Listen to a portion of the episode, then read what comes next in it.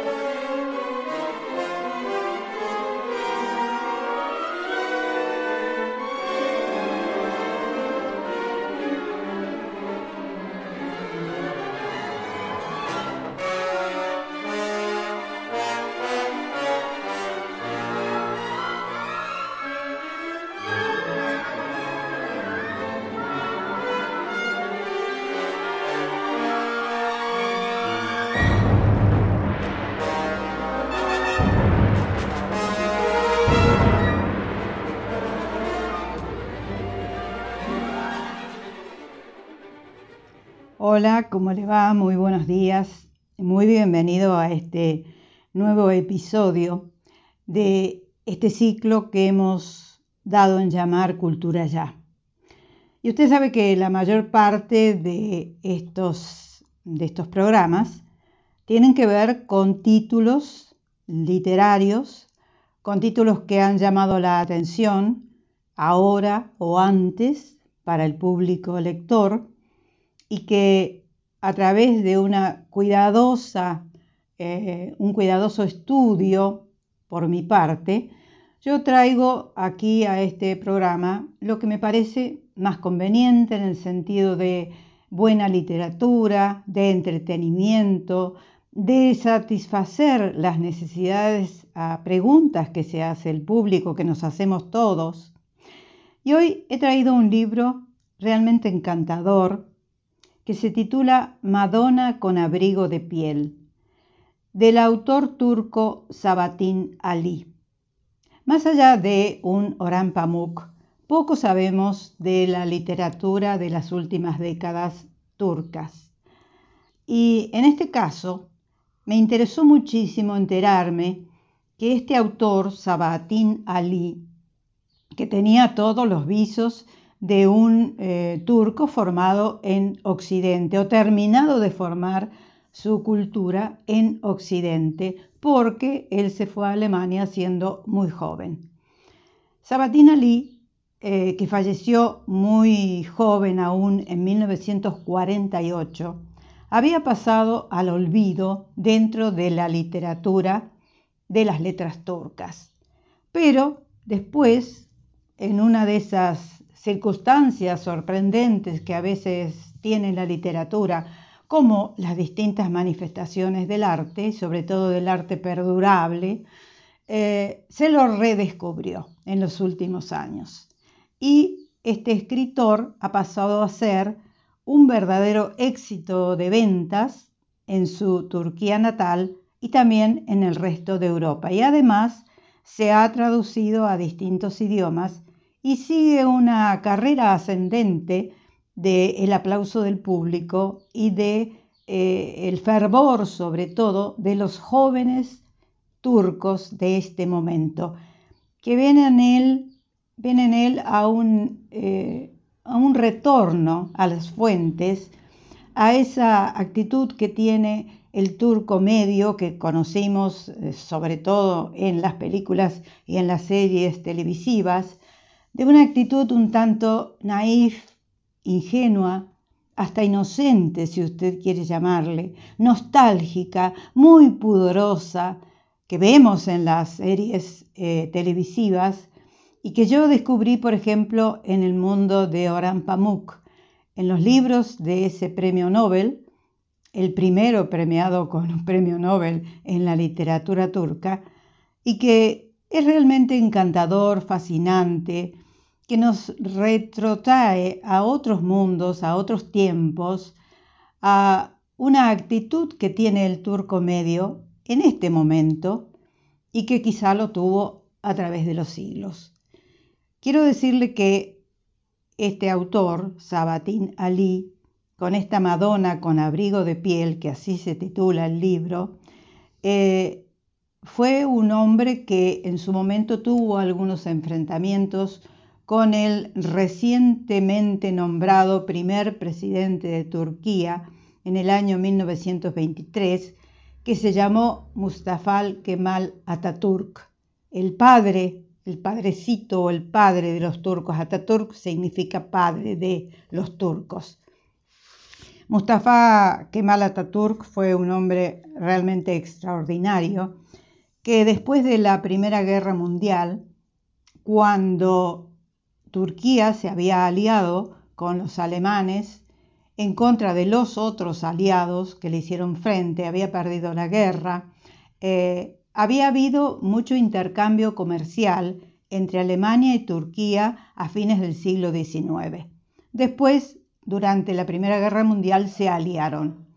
Habían perdido mucho, mucho terreno, ya sabemos lo que pasó con los alemanes, pero siguieron las relaciones comerciales y culturales entre ambos países.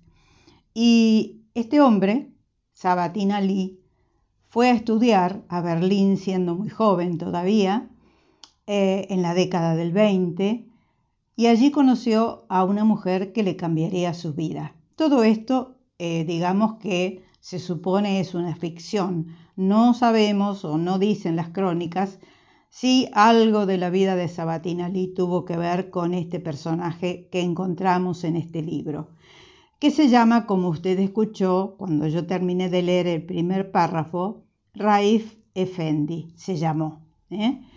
Este hombre que llegó a estudiar, enviado por su padre turco desde Ankara, para que se perfeccionara en alguna carrera que él eligiera. Él prefería las artes, y sobre todo la literatura. Pero el padre lo había enviado para que se especializara en una fábrica de jabones, que era lo que él hacía en Ankara y él y su familia vivían de eso. Eh, él llega a Berlín en los años 20, enviado por su padre, para aprender eh, secretos del negocio familiar, que era en realidad la fabricación de jabones de tocador. Eh, eh, fue un hombre que eh, sus sueños lo empujaron hacia el arte y la literatura. Eh, estudió alemán, empezó a leer novelas rusas, descubrió lo que era la literatura, visitó museos y exposiciones y un día se encontró ante un cuadro que lo deslumbró, un cuadro que se titulaba Madonna con abrigo de piel. Y allí empieza la historia de este personaje, Raif Effendi, que usted va a ver al final de todo esta, de este relato, de esta narración, que es un ser común, es un ser de todos los días, pero que tenía su corazoncito. Y quiero decirle que este libro está escrito desde la mirada de un amigo de Raif Effendi, del cual nunca se da el nombre. Es el narrador, ¿eh? pero no es el protagonista. El protagonista es Effendi. Pero su amigo, que lo va conociendo en el trabajo en el, cual en el cual ellos dos comparten horas de vida y de trabajo, lo va conociendo y se va dando cuenta que aparentemente ese hombre es un ser de un perfil muy bajo, muy tímido, muy indeciso, pero va conociendo a un ser humano extraordinario. Y lo que yo les leía al comienzo es la reflexión que hace el autor de, digamos, el, narrador de este cuento, y cómo eh, en su momento él creyó que Raif Effendi era un hombre de, bueno, que no tenía mucho sentido su existencia, se pregunta él, pero solamente eh, él vio el exterior de ese hombre que era tan humilde, tan modesto, tan introvertido, tan tímido, pero después empezó a conocerlo y se encontró con un hombre extraordinario, un ser humano extraordinario. Cuando él llegó mm, a, conocerlo, fue a través de, decía, de ser compañeros de trabajo. Y él lo eh, consiguió su trabajo, este personaje, el que narra, a través de un amigo que se llama Hamdi. Y bueno, ese amigo en un momento determinado le dice que él le va a conseguir trabajo porque este narrador está sin trabajo en ese momento, le va a conseguir trabajo en su empresa, eh, se muestra muy arrogante y entonces él, eh, el narrador, en un momento determinado le dice, em, me hablaba o dice, le cuenta, cuenta, me hablaba como si ni se le pasara por la cabeza que yo pudiera replicarle o estar en desacuerdo con él, como si le estuviera dando consejos a un niño pequeño y con la seguridad del que se siente avalado por sus triunfos en la vida.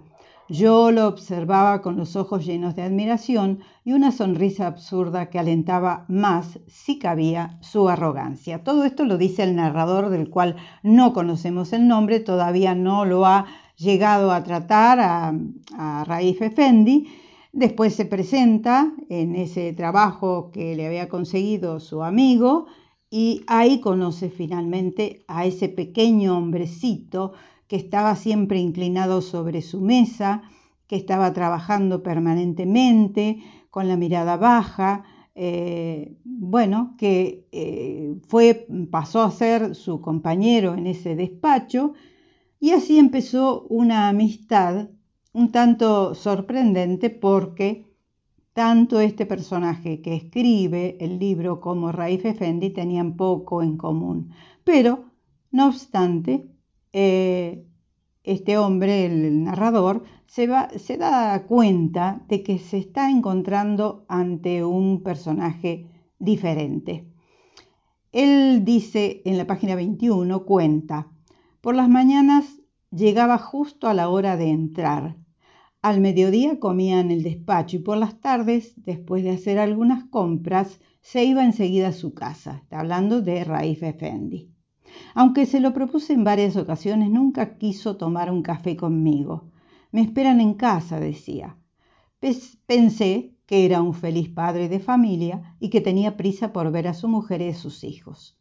Más adelante me di cuenta de que no era así en absoluto, pero de eso ya hablaré cuando llegue el momento. Bueno, empieza a darse cuenta de que ese personaje realmente extraño para la forma de ser que tiene la gente común de todos los días, que tiene su familia, y empieza, digamos, a llamarle la atención.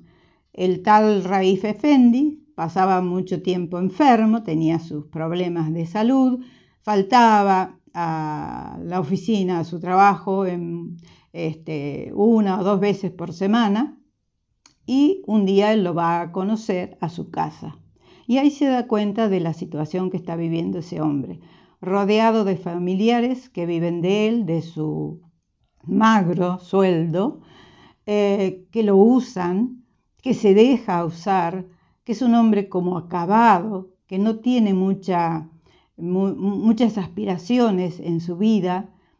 Y bueno, se empieza a preguntar el autor del libro, ¿Qué sucede con ese hombre tan extraño, a quien él ve que de vez en cuando abre los cajones del escritorio y se pone a leer eh, en algo que hay en su interior? Finalmente, este hombre se enferma, Raif Enfendi, y entonces él sí va a visitarlo a su casa ya de otra manera, un tanto protocolar, porque su jefe le lo ordena que vaya a averiguar qué sucede. Era en 1920 todo esto y allí empieza a descubrir a un personaje realmente singular.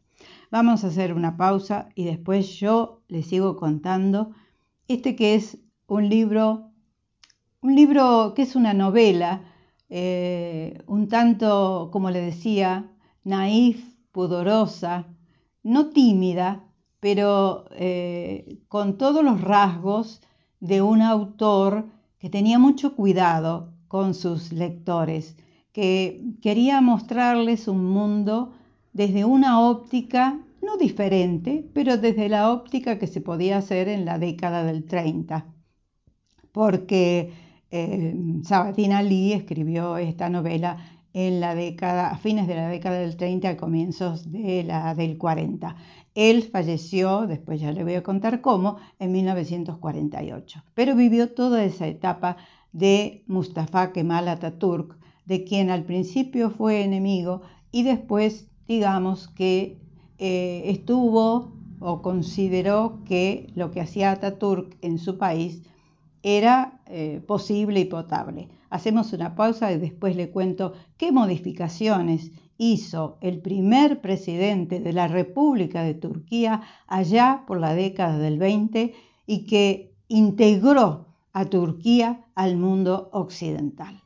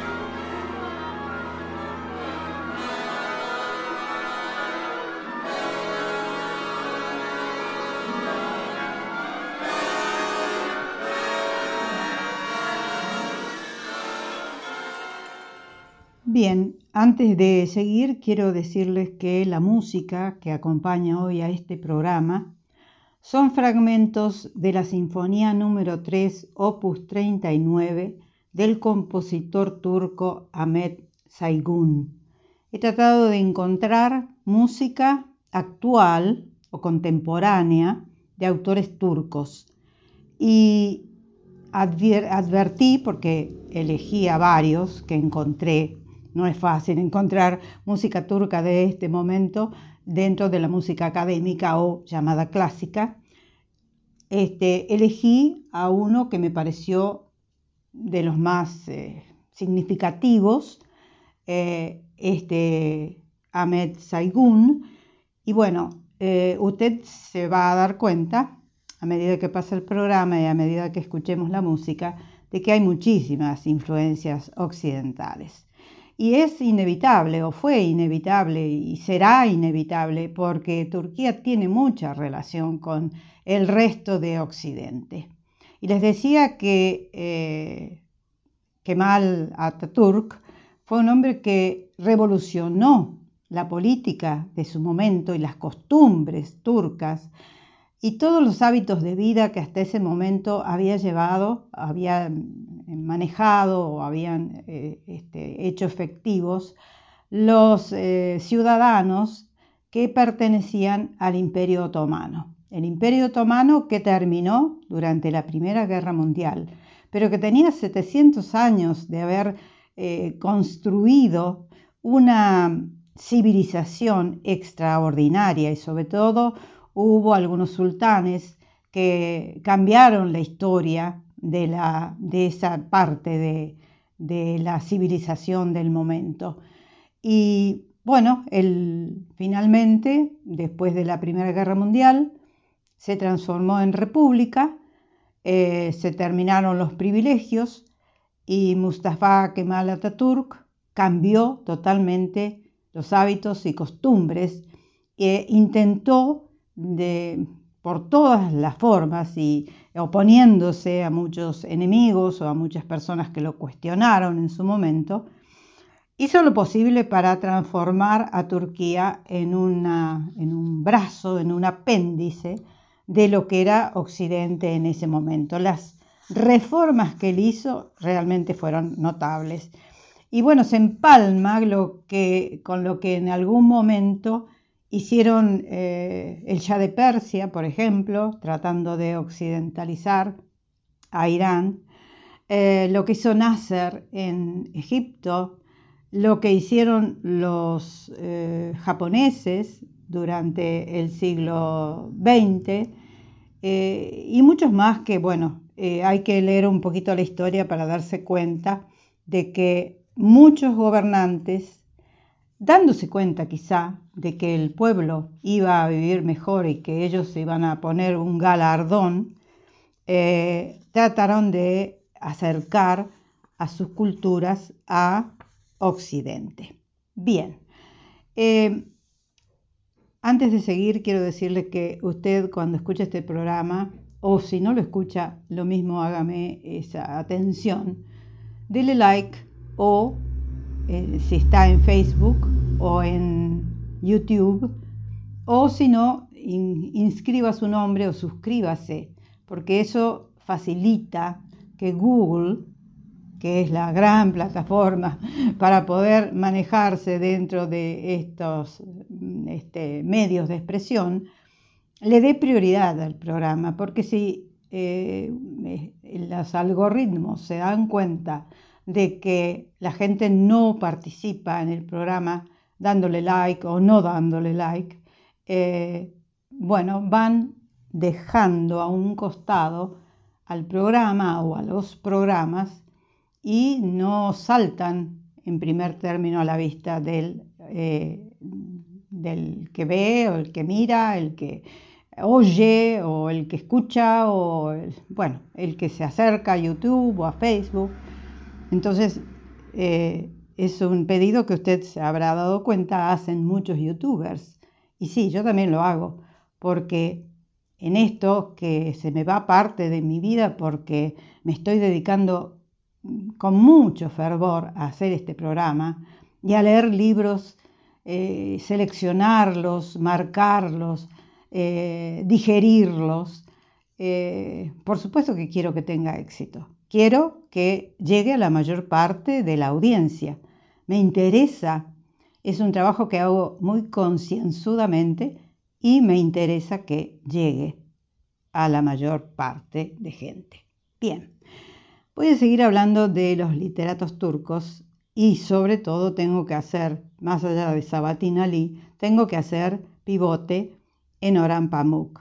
Orhan Pamuk, cuyo eh, primer trabajo que se, que se dio a conocer en Occidente, que se tituló Me llamo Rojo, del año 1998, es una novela que combina el misterio, la historia de amor y la reflexión filosófica en la Estambul del siglo XVI, bajo el reinado del sultán Murad III.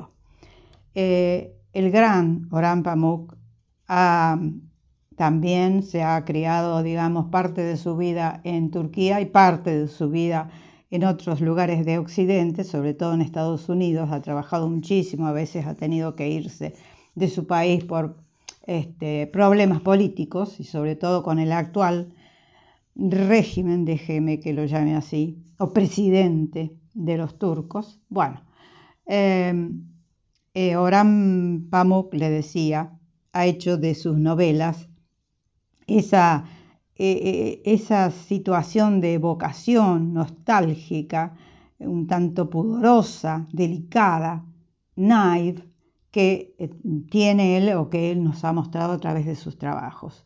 Hay una novela que por sobre todas las cosas, me, me encanta Orhan Pamuk, leo todo lo de él, pero está Estambul, que eh, habla sobre las memorias de él, sobre su vida, y hay una novela que se llama El Museo de la Inocencia, donde justamente eh, trata sobre ese pudor que tiene el pueblo eh, turco y que lo muestra a través del arte. Ah, y le quería decir también algo muy interesante de Kemal Atatürk. Él decía que la cultura es la base de la república, de la república turca. Fíjese usted qué sentido del patriotismo tenía.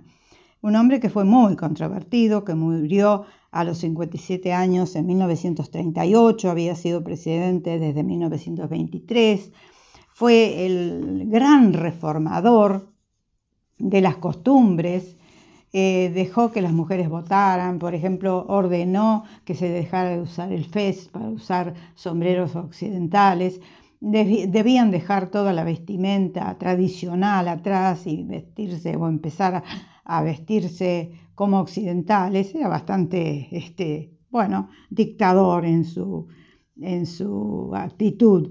Eh, Hitler dijo, por ejemplo, sobre Ataturk, que Mussolini era su primer discípulo y yo, Hitler, era su segundo discípulo, fíjese usted, ¿no?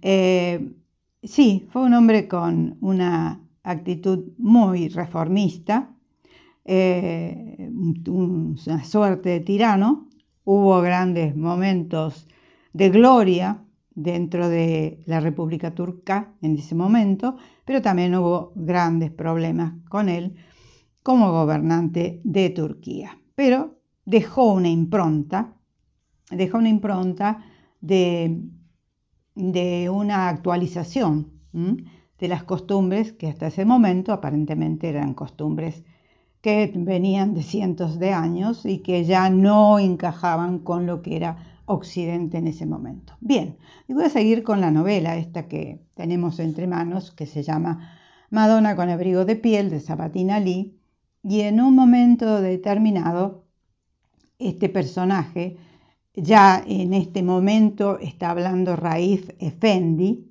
en la página 61 dice, eh, yo estudié la primaria y fui durante un tiempo a la escuela en Turquía, que está como a una hora de camino para cursar la secundaria desde donde él vivía, que era Abran, Abran con B corta.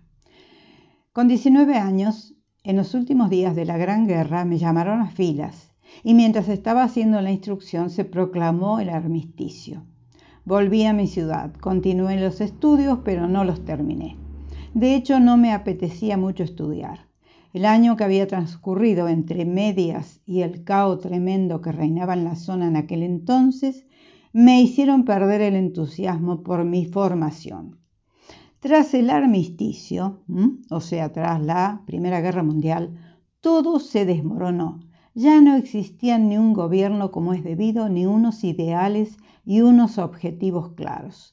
Algunas regiones habían sido invadidas por tropas extranjeras y multitud de bandas que habían aparecido de la nada bajo todo tipo de siglas empezaron a actuar unas enfrentándose al enemigo y otras saqueando pueblos. Una semana el nombre de un cabecilla pasaba de boca en boca como si fuera un héroe, y a la siguiente se hacía público que había sido ejecutado. En una época tan convulsa, no resultaba muy atrayente encerrarse entre cuatro paredes a estudiar historia otomana o los diálogos de formación moral.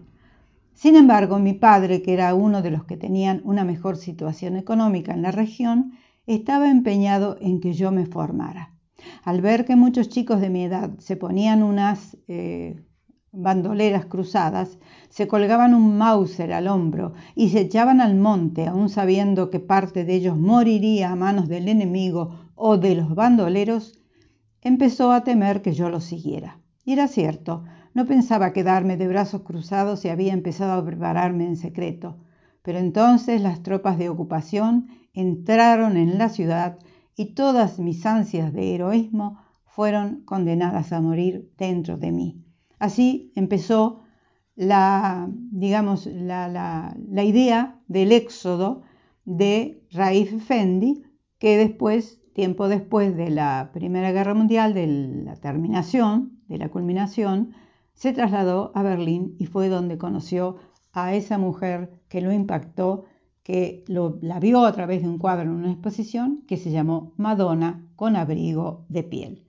Todo esto ya ahora, a partir de la página sesenta y pico, ya es narrado por el propio Effendi en el libro.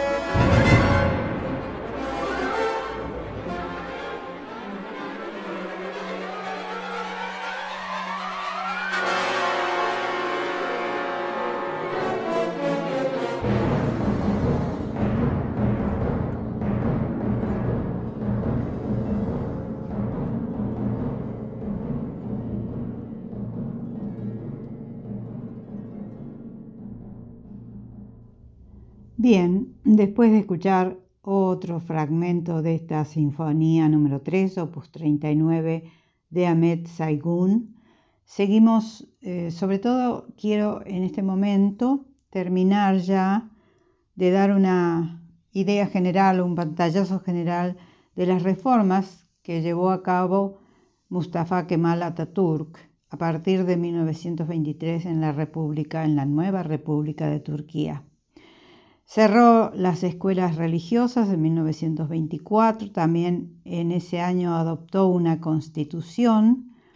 En el año 25 adoptó el calendario occidental, el gregoriano. Prohibió el uso del fez y del velo e introdujo la vestimenta occidental en ese mismo año, en 1925 introdujo un nuevo código civil basado en el suizo.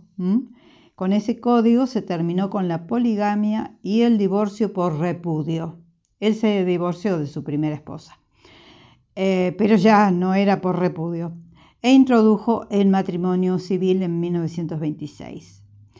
Eh, elaboró el primer censo de población en el año 27, en el 28 declaró la laicidad del Estado, es decir, eh, el Estado turco no podía ser, no tenía nada que ver ya con la religión, eh, se separaron, digamos, religión Estado y gobierno, eh, sustituyó el alfabeto árabe por el alfabeto latino en 1928, concedió el derecho a voto a las mujeres y el derecho a ser votadas en elecciones locales en 1930, alentó él la participación de la mujer en todo lo que tuviera que ver con la vida cívica en Turquía. Eh, la llamada a la oración y las recitaciones públicas del Corán, que es un uso, una costumbre tan musulmana, deberían hacerse en turco en vez de en árabe. Esto lo dispuso en 1933. Concedió el derecho de voto a las mujeres y el derecho a ser votadas en elecciones nacionales. Y también pudieron optar a puestos de trabajo eh, oficiales. En 1934 fue esto. Imagínese usted lo que debe haber sido para la mayor parte del pueblo un cimbronazo tan importante como este que después de siglos de vivir de otra manera, no digo mejor ni peor, pero vivir de otra manera, de golpe, en unos pocos años, se introdujeron todos estos cambios en un pueblo con unas tradiciones tan arraigadas. Eh, en el año 1934 introdujo eh, los apellidos en sustitución del nombre único de la tradición árabe. Él adoptó el apellido Ataturk, quiere decir padre de los turcos, y se proclamó el domingo como día de descanso. Esto, entre otros intentos que concretó de occidentalización de eh, Turquía. Lo consiguió. Después, bueno, vinieron otros gobiernos y ahora el gobierno último que hay en este momento de Erdogan, en fin, está haciendo la vida un poco más difícil a los turcos. Pero digamos que también Ataturk fue en su momento bastante controvertido. Bien, eh, hablando de este autor que hoy hemos tomado, Sabatin Ali, quiero decirle que ha sucedido con él lo mismo que sucedió con una Irene Nemirovsky o un Sandor Maray en su momento, es decir, autores que por una u otra circunstancia, sobre todo debido a las guerras, habían desaparecido, eh, ya no eran más considerados como grandes autores por la mayor parte de las editoriales y del gran público. Después se los redescubrió y lo mismo ha sucedido con Sabatinari. En la página 66, Raif Effendi, ya que es el protagonista de la narración, eh, se quiere ir de Turquía, pone sus ojos en Alemania, que era en ese momento aliado de Turquía y que además sabían ellos, los turcos, que allí podían hacer una carrera o estudiar o conseguir trabajo, etc. Él dice lo siguiente, había oído en algún sitio que a causa de la devaluación del marco, Alemania era bastante barata para los extranjeros y que incluso se podía vivir con menos dinero que en Estambul. Así que me proponía que fuera allí para aprender el oficio del jabón, eso le decía su padre, y me enviaba cierta cantidad para los gastos del viaje y demás.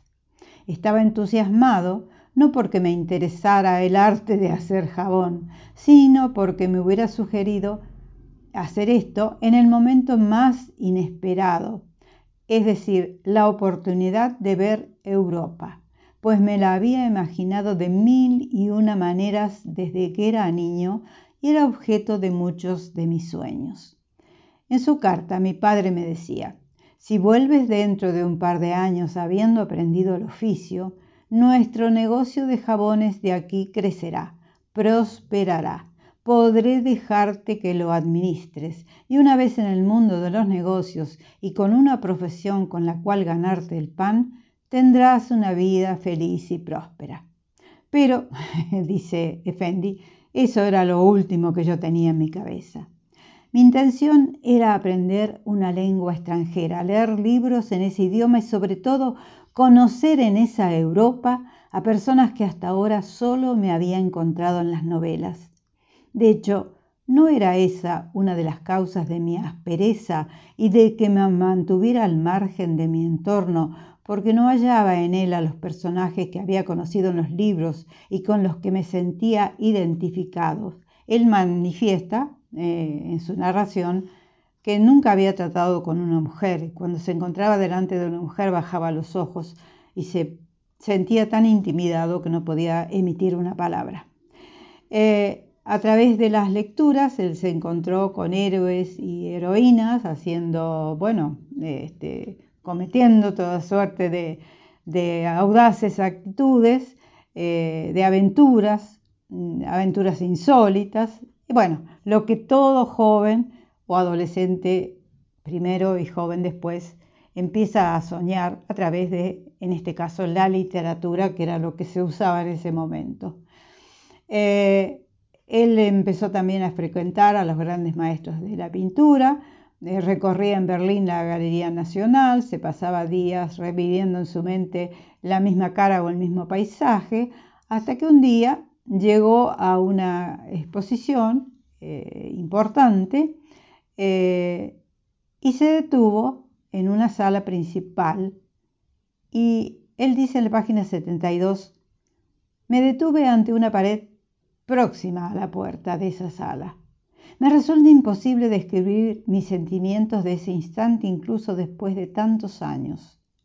Esto lo escribe en un diario que él lleva, Effendi, en el año 1933 aproximadamente. Eh, él había conocido a ese retrato diez años antes. Recuerdo que sencillamente me quedé clavado delante del retrato de una mujer con un abrigo de piel. Otros visitantes me empujaban por la derecha y la izquierda, pero yo era incapaz de moverme de donde estaba. ¿Qué tenía aquel retrato? No soy capaz de explicarlo, era solo la expresión curiosa de la cara, un tanto salvaje, un tanto orgullosa y muy enérgica, como nunca le había visto antes a una mujer. A pesar de que desde el primer instante supe que no había coincidido en ningún sitio con aquel rostro u otro parecido, tuve la sensación de que no me era desconocido. Aquella cara pálida, aquellas cejas negras y los ojos también negros que asomaban por debajo de las mismas, aquel pelo castaño oscuro y sobre todo aquella expresión que unía la inocencia y la voluntad, un tedio infinito con una personalidad poderosa, jamás podrían resultarme extraños. Conocía a aquella mujer de los libros que leía desde los siete años y de los mundos imaginarios que me forjaba desde los cinco. Era un retrato compuesto, una mezcla de todas las mujeres de mi imaginación. Entre las pieles de gato montés se le veía parte del cuello, que a pesar de quedar en la sombra, era claramente de un blanco mate, y sobre él un rostro ovalado y ligeramente vuelto hacia la izquierda. Sus ojos negros miraban a algún sitio como sumidos en reflexiones profundas e incomprensibles, como si estuviera buscando con su último aliento de esperanza algo que sabía con seguridad que no podría encontrar. Bueno, él sigue hablando de cómo se siente al ver ese rostro, esa este, imagen de mujer que se le transforma en una obsesión, ya vamos a seguir leyendo parte de este libro, y cree encontrar en ella a la mujer de su vida, a su mujer ideal. Y finalmente la conoce y bueno, hacemos una pausa y vamos a seguir leyéndoles un tanto más para que usted vea cómo se desarrolló esa, esa relación que le marcó la vida. Bien, ya volvemos.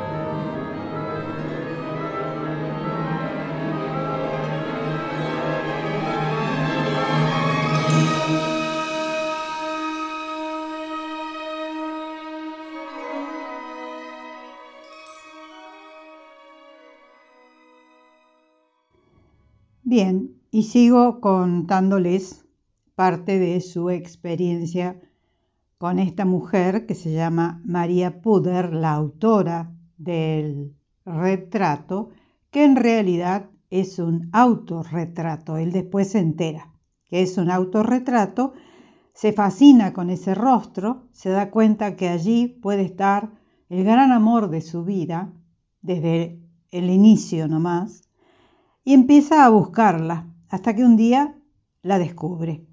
La sigue hasta el cabaret donde ella trabaja, descubre que esa mujer es violinista y es cantante en ese lugar, entablan una relación amistosa, ella empieza a confiar en él y él, por supuesto, también en ella, él que era tan tímido y tan retraído.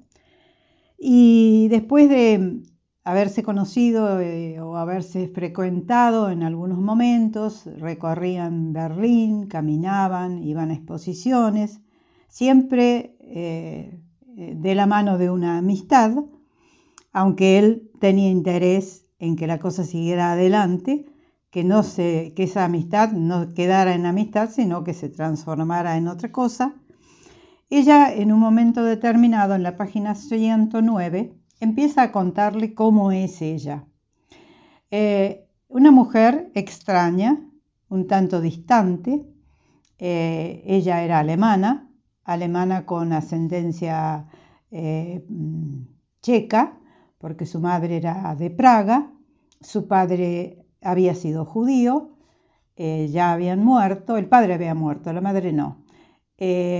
entonces, bueno, ella tenía una forma de ser muy especial, que no era la forma de ser que tenía él, que era todo pasión y emoción. Ella era bastante fría y distante. Eh, y en un momento dado ella le dice, soy así, soy una mujer extraña. Si quieres ser mi amigo tendrá que tolerarme muchas cosas. Tengo caprichos absurdos, horarios imposibles, en suma, soy una criatura incómoda e incomprensible para quienes son mis amigos. Luego, con tono cortante, como si le retara haberse dejado en tan mal lugar, dice o añadió lo siguiente. Pero, si no le apetece, no necesito a nadie, no quiero tener que estarle agradecida a nadie, ni pienso mendigar el favor de su amistad, si usted lo quiere. Bueno, dijo él, intentaré entenderla. Eh, respondió con su voz baja y cobarde de siempre, dice él mismo. Caminaron unos pasos. Muy despacio me cogió del brazo y empezó a hablar con una voz indiferente, como si estuviéramos charlando sobre cualquier otro tema. Ella le dijo, ¿Así que va a intentar comprenderme? Bueno, no es mala idea, pero me da la impresión de que es un esfuerzo inútil. Creo que solo soy una buena amiga a veces. El tiempo lo dirá. Si de vez en cuando inicio pequeñas discusiones, no lo tenga en cuenta, no me haga caso. Se detuvo en medio de la calle, levantó el índice de la mano derecha, lo agitó como si le advirtiera a un niño y añadió, Présteme atención el día que me pida algo, porque ese día todo habrá terminado. Nada, ¿entiende? No me pedirá nada. Y continuó con la voz cargada de ira, como si discutiera con un enemigo. ¿Sabe por qué los odio tanto a ustedes, o sea, a todos los hombres del mundo? Por todo lo que exigen a los demás como si ese fuera su derecho natural. No me malinterprete, estas exigencias no se expresan necesariamente de una forma explícita, con palabras. A veces es la forma en que los hombres tratan a las mujeres, su mirada, su sonrisa, sus gestos. Hay que estar ciega para no darse cuenta de lo mucho que confían en sí mismos. Para comprender su arrogancia, basta con ver el desconcierto que les provoca que una mujer se niegue a alguno de sus requerimientos. Nunca dejan de pensar en sí mismos como en cazadores y en nosotras como pobres presas. Nuestra obligación es ser siempre sumisas, obedecer y dar lo que se nos pide. Nosotras no pedimos ni podemos entregar nada por el simple hecho de que nos apetezca. Me repugna ese orgullo masculino estúpido y soberbio, ¿lo entiende? Por eso creo que puedo ser amiga suya, porque usted carece de esa autoconfianza absurda, pero no sé. No sería la primera vez que veo asomar los colmillos de un lobo en la boca de un cordero. Bueno, esto termina, estas consideraciones de ella terminan en la página 110 y me quedé pensando cuando leí esto lo que opinaba eh, David Herbert Lawrence sobre la relación entre hombre y mujer, que él decía que un hombre se sentía absolutamente completo cuando amaba a otro hombre y que la relación con la mujer, más que nada, era de compañerismo, de afecto, también de sexo. Bueno, qué difícil. En todos los momentos de la historia de la humanidad se cocinan habas parecidas, ¿no? Ya volvemos.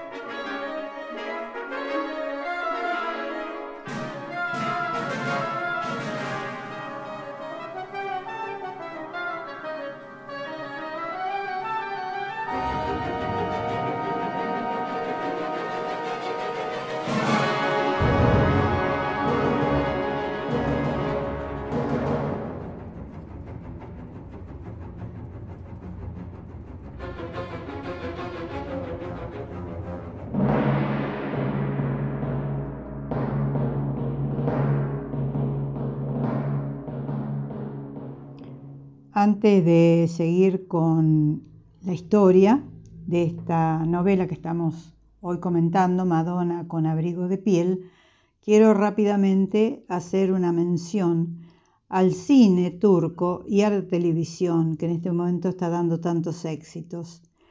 En el año 1999 vi por primera vez cine turco, creo yo, porque no venía a la Argentina, en una película que se llamó Nubes de Mayo, que me fascinó, y su autor es el director turco más aplaudido en los festivales internacionales y en el cine internacional.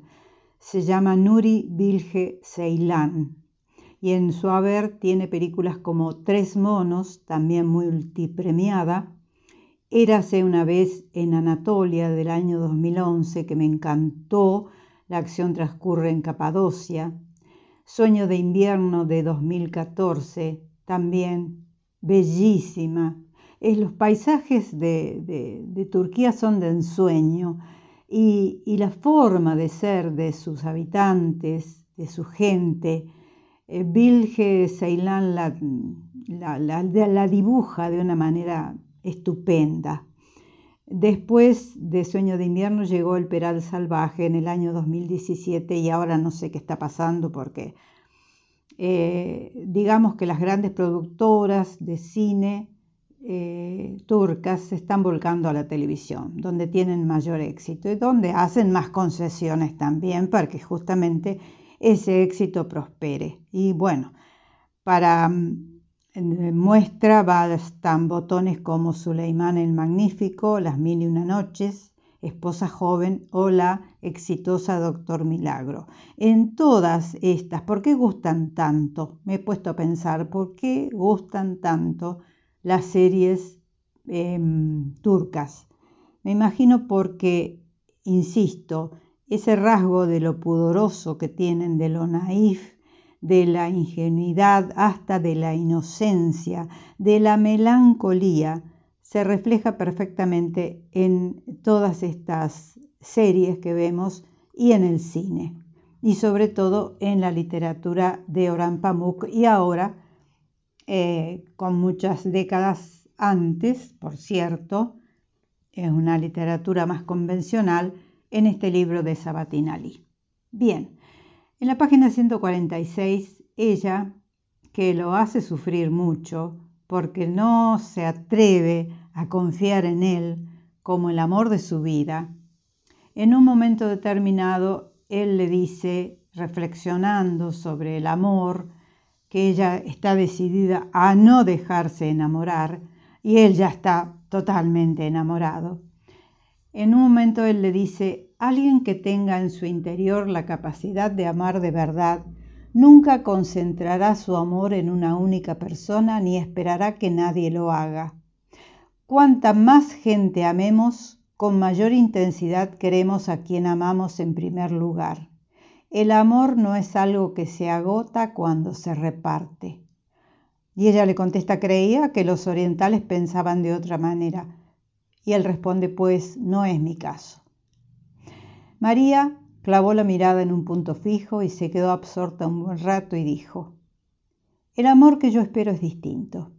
Es algo fuera de toda lógica, indescriptible y de naturaleza desconocida. Que te guste a alguien, quererlo, es una cosa. Y desear con todo tu cuerpo y toda tu alma, desearlo todo es algo muy distinto. En mi opinión, eso es el amor, un deseo irresistible.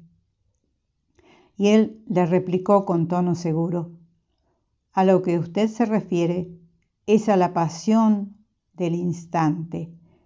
El cariño que uno tiene dentro se acumula, se concentra cuando menos se lo espera, es el momento menos oportuno, y del mismo modo que la luz del sol que calienta de forma tan agradable quema si se concentra en un punto al pasar por una lente, ese cariño nos envuelve y prende la llama.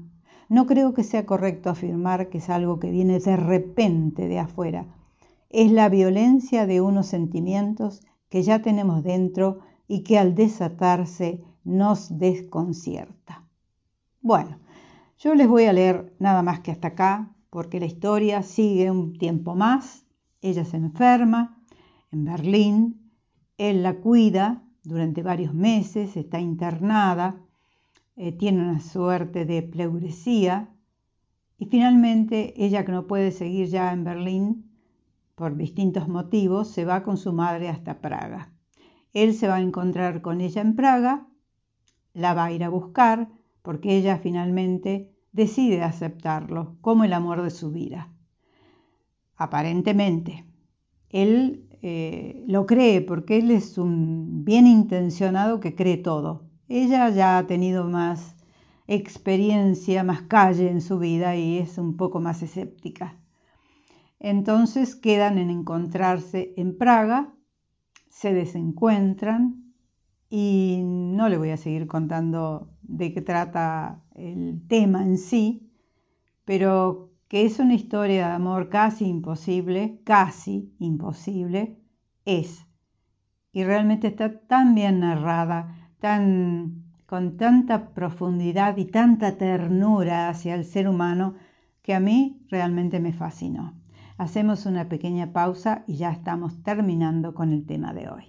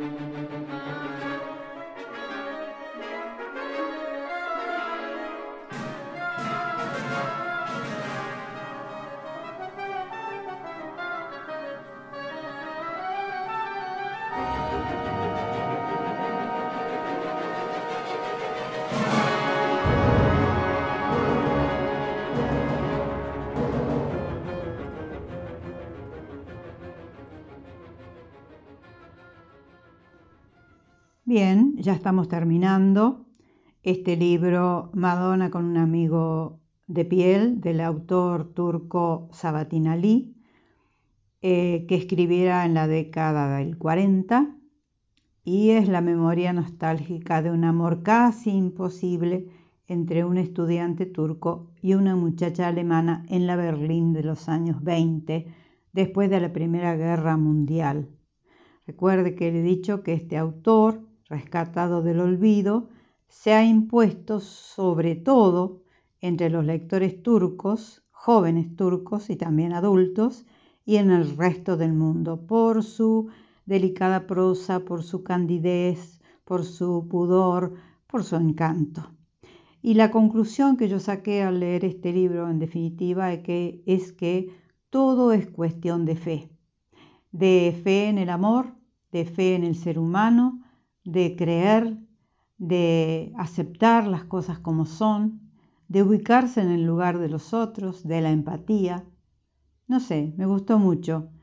Una historia más pequeña quizá, no tan ampulosa o no tan notable como las de otros autores. Eh, además, un libro breve, si se quiere compararlo a otros, porque tiene 220 páginas. Y bueno, yo se lo recomiendo porque me pareció delicioso. Quiero agradecer a todas las personas que están, bueno, acompañándome en este momento, a Carlos Culleré, a Jorge Piva, a Irene Gonet, a Jorge Ruggero y Rosa Pedernera en Barcelona, a Mercedes Ávila, que se mejore, a Rodolfo Loigue, a Juli Mariano, Raquel Daniele, a mis, eh, bueno, eh, adláteres en esta patriada que se llaman Rogelio Flores y Gustavo Seifer, a Florencia Gordillo, a Mayena, a Ketty de Molina, eh, a Miriam Brusa, que ya ha abierto las puertas de la sala Enrique Mónaco del Colegio de Escribanos con una exposición de artistas cordobeses y con un conversatorio que el martes 21 de septiembre tuvo en horas de la mañana. Eh, ya está abierta la galería.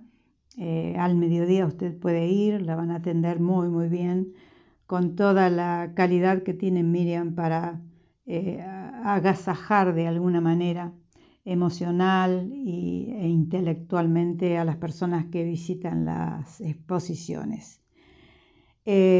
también quiero agradecer a Carlos Lista y bueno, a todo el mundo que, que en este momento está colaborando conmigo para que este programa siga adelante. Me despido con la frase que ya eh, se ha hecho un caballito de batalla, o una muletilla, como usted prefiera, o un eslogan dentro de este programa. Cambiar el mundo, amigo Sancho, no es locura ni utopía, es simplemente justicia. Bueno, será hasta cualquier momento dentro de dos semanas, como usted ya lo sabe. Chao, hasta siempre y que lo pase muy bien. Ah, y se acaba de celebrar la Feria del Libro de Córdoba, algo muy importante. Cuídese, hasta siempre.